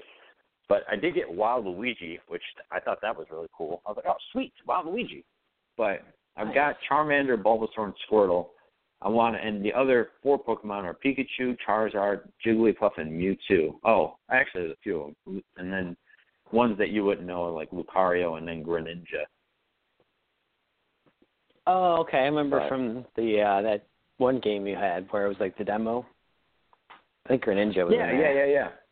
Yeah, they both are actually. But, Oh, okay. Yeah. yeah, those those guys are in there. Um, but there's all sorts of them, man, uh, and it's really cool. I really like it. Really like the game. Um, the level, uh, the level like creator, the the course creator is super fun. It's super easy to use. Um, definitely, definitely cool uh, to kind of just diddle around with like new ideas and whatnot. And there's different doors you can take for like shortcuts or uh, add like pipes to take you into like the basement world, which is pretty crazy. Um, it is a lot of fun though, man. I, I've had a great time playing this game. Oh, that's awesome. I like the sound of it. Anything that gets more Mega Man in my life, or even someone wearing a Mega Man suit, it's good in my book. Yep. There's even Sonic the Hedgehog too, and he's in 16-bit, which is really weird. I don't know how, Oh, how you can get him. Beat, um, oh, you got to beat it on expert, which is gay. But that'd be awesome to get him. And it's cool think of 'cause cheat codes you running, can just like unlock into a ball. everything. No, I wish. Uh, there is a way you can get things that you want like right away, but it's gonna cost money. You know those amiibo that you see at like GameStop? yeah, I think You know what so. those are. Yeah, it's like a little toy, but it doesn't move or anything. It's like a little kind of like statue thing. You can buy those, and then Mm. you upload them onto your gamepad, and then it'll be uploaded into this game. Oh, nice. How much are So they? you Are they can get them right away. Um, I don't know. That's a good question. Probably not. Oh, come on now. But I don't know. It's I I like unlocking stuff, so I'm not against this. There we go. Um, yeah, keep you busy for Right. a while. yeah, I'm hoping my goal is in this one is to beat my level so I can upload it because it's definitely the beginning's kind of challenging. It's probably the most challenging part, and then it kind of gets. I put some good power ups towards the end, so it's not like impossible. Um, so you're running through and trying to get some of the power ups and whatnot, but it's not the most impossible thing. But like you got like Kid Bowser, and then Bowser's at the very end as like a boss. Um, and there's different shortcuts that you can take to try to beat the game in one way, or you can do it in another way. It's just dependent on you or what you know in the game. And then I threw a couple of tricks in- up my sleeve for some things, but it's cool. I like oh it. shit. Yeah. Oh, you should make a level where like you got to fight like all the Koopa kids two at a time, and you just keep going like that through the level, and then at the end you got to fight Bowser. That would be crazy. And the worst part is you can't. It's not like the different Koopa kids. It's just like one. It's like Baby Bowser, I think they call him. Ah, I wish there was all the Koopa kids. Oh man, this game would be so much cooler. Oh damn it, I should not have done that. What the fuck was I Yeah. thinking? But uh, I don't know why they wouldn't have that. It's classic Mario Three. oh, I know. I know. Oh, that's uh, that's another cool thing. So like, um, like when you're creating a uh, a level or whatnot, you can gear it towards like maybe you want the Super Mario One look, right? Um, and you can do all the stuff from that, um, like from like Super Mario One, uh, and make a cool like course. Um, or you can go Super Mario Three, or the Super Mario World, or like the brand new like 3D rendered version of the Wii version of uh, Super Mario. So you got like four different layouts. Every single one of those layouts, you get different settings. So uh, maybe you got like the level one setting where it's always like the grassy area, and then you got the underground area. Then you've got the water world, and then a ghost area or like a haunted house area.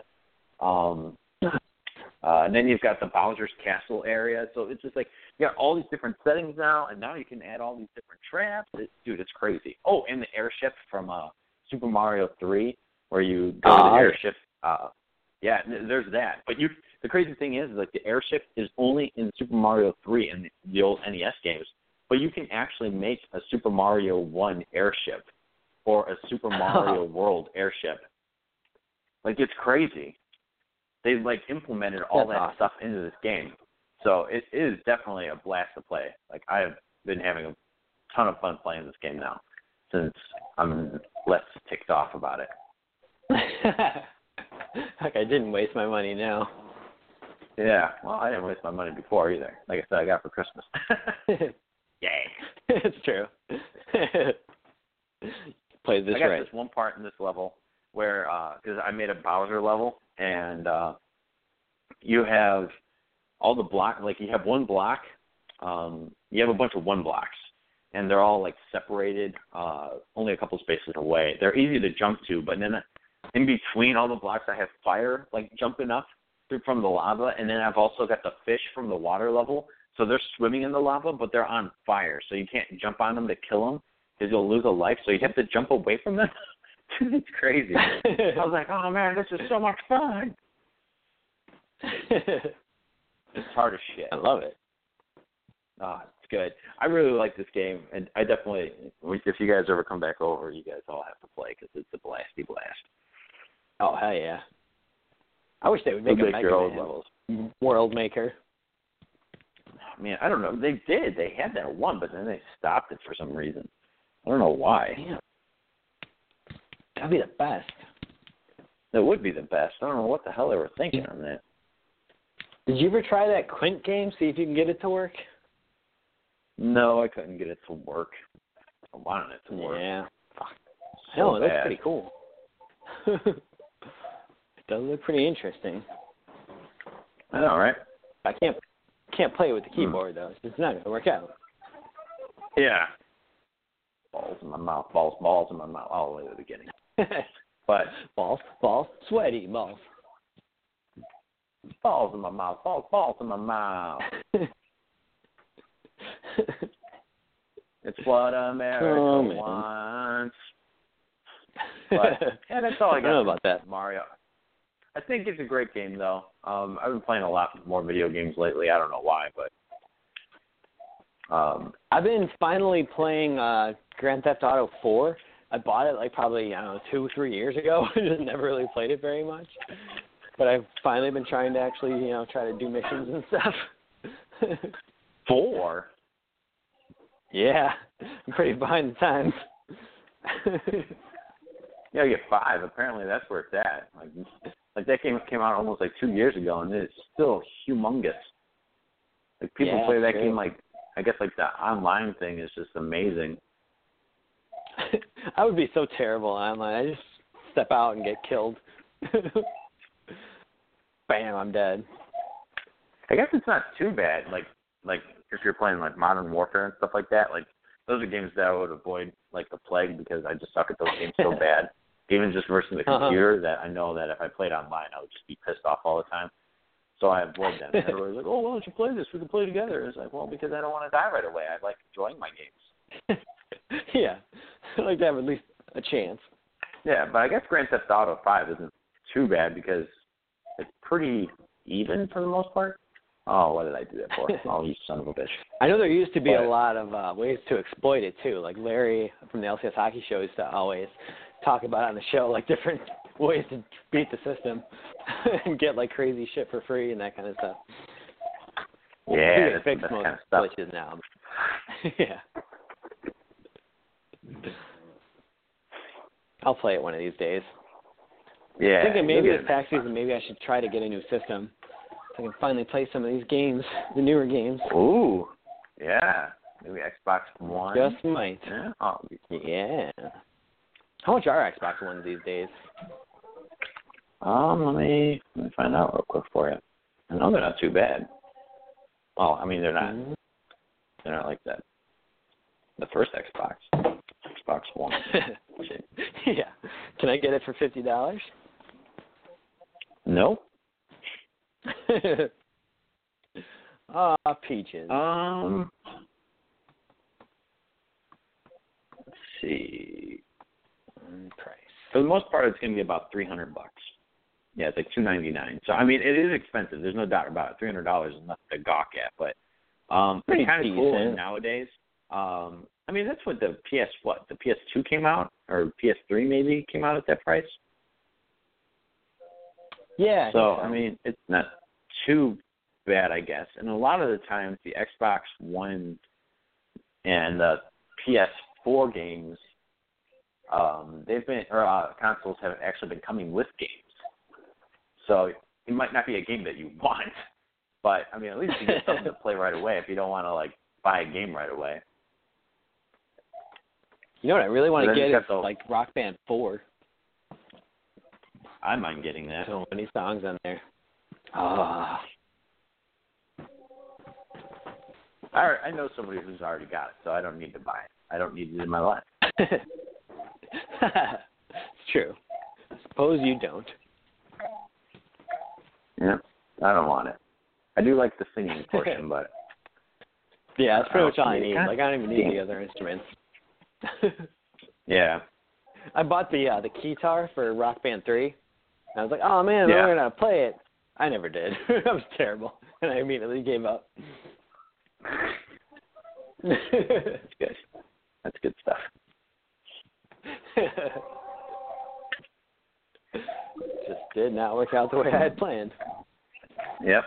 Oh, um, so I played that Clank board game. I don't know if I actually even told you this, but I played that Clank board game, and it is phenomenal. like that game was so much fun. Um, we ended up playing it once, and everybody liked it so much that we just literally, oh, God damn it, we uh, we literally just decided to say, let's play it again, and it takes like an hour to play.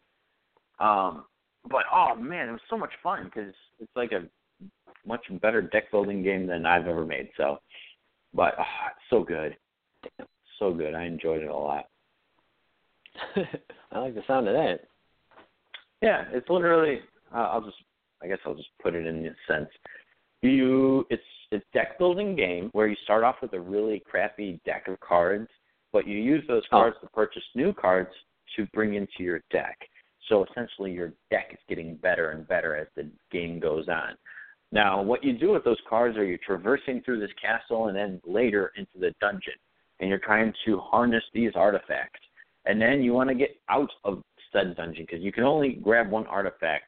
Um, so you need to be wary of which ones you want to grab. And the crazy thing is, the very bottom of this dungeon is where the uh, artifacts with the most points are worth. So you want to try to get all the way down there before everybody else does.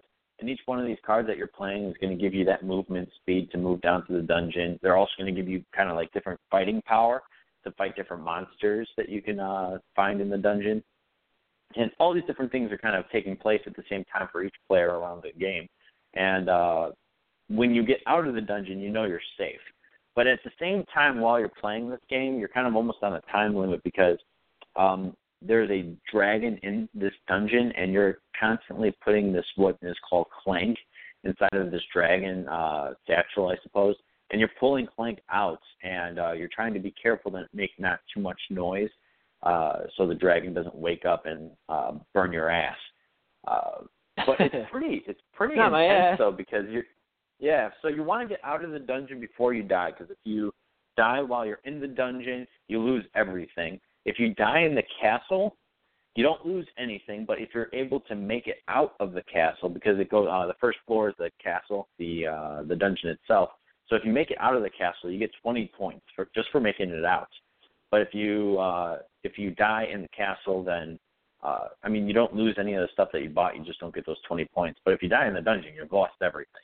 So you, it's like it's a push your luck kind of game.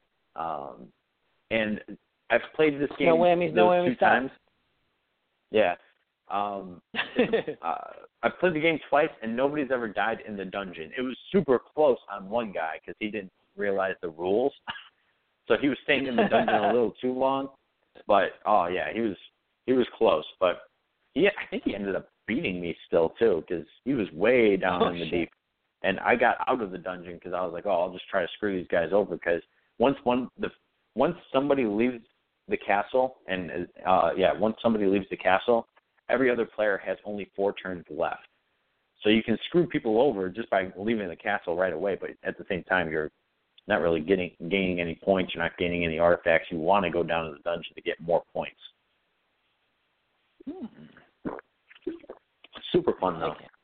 Oh man. But anyways i guess Bring that's it my board game review as well. Oh, too big or else i totally would Damn. totes my goats He's gonna have to mail a bunch of games there ahead of time. I know. I'm already bringing so many other things with me. Yep, I yep, brought my entire game shelf in a U-Haul. I got three game shelves now. I had to get another one. Damn. I'm moving up in the world. Yep. The other one's almost full now too. I think I only got room for like I don't know. Let's see. Yeah, I Got only got room for one pack of cards. I got room for at least because I'll probably sell two of these games. Um, oh, dude! Um, I found I found a Machi Koro version of a game that's better than Machi Koro. What? Yeah. I don't think anything could beat Machikoro. Oh, dude, you'll love this game. Oh, so good. Because Machi Koro, Is you know how sometimes when somebody rolls a dice, like oh, every player can get something like that one resource, the one gold or whatnot. Mm-hmm. So like if I if I rolled a three, every other player gets you know every player gets uh, one gold. Well, in this game, like everything you're always doing something during your turn, like or even if it's not your turn, like you're always rolling and everybody's always getting something. You're getting something no matter what all the time. It's so much fun. Like it sounds like it, Nice. shouldn't be doing that, but it it happens to. Like like I'll have a card that says, all right, if I roll a three, I'll get three gold, and everybody else gets one gold. And you're just like, this is good. This is what I needed in my life. Just keeps me invested. Yeah, oh, I mean, it's so good, and you're just trying to get all these points. But does it does it have a name that's as fun to say as Machikoro? Uh, you, actually, in your world, probably Valeria. I don't know. That's not as fun as Machikoro. Yeah, But Valeria is almost like, um, um, Vagina? It's like a girl named Valerie, but she's got malaria. yeah, malaria. Yeah, yeah,